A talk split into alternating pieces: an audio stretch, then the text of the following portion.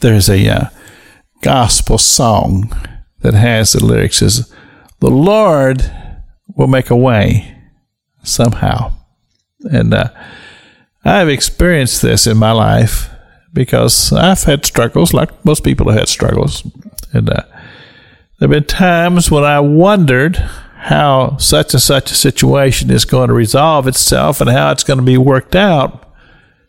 And I've learned that if I get out of my own self and my own selfish ways and allow myself to take on a humble heart, and uh, that I can say, the Lord will make a way somehow. And uh, we find the psalmist talks about this. And he says that uh, he may even uh, lift a person up out of the dust or even out of the dunghill. Or he says that he may set him with princesses, even among or with the princesses of his people. He maketh the barren woman to keep house and to be a joyful mother of children.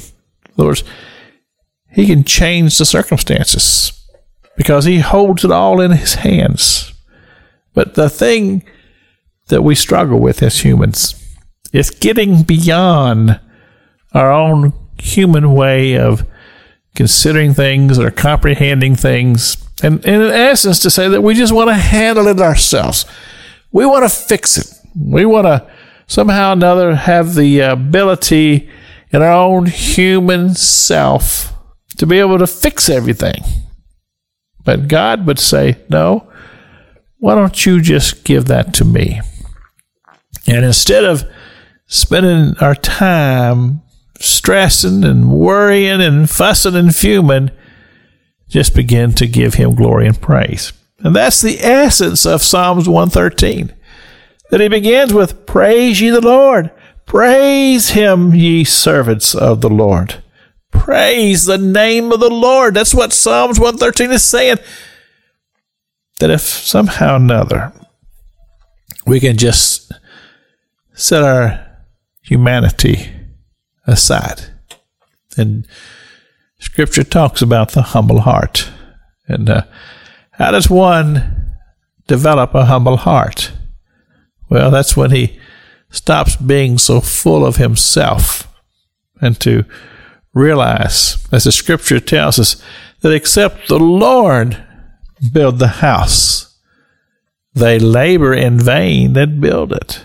With all of our struggles and all of our stress, if somehow or another we can learn to do as it says in the book of Hebrews, to just enter into his rest.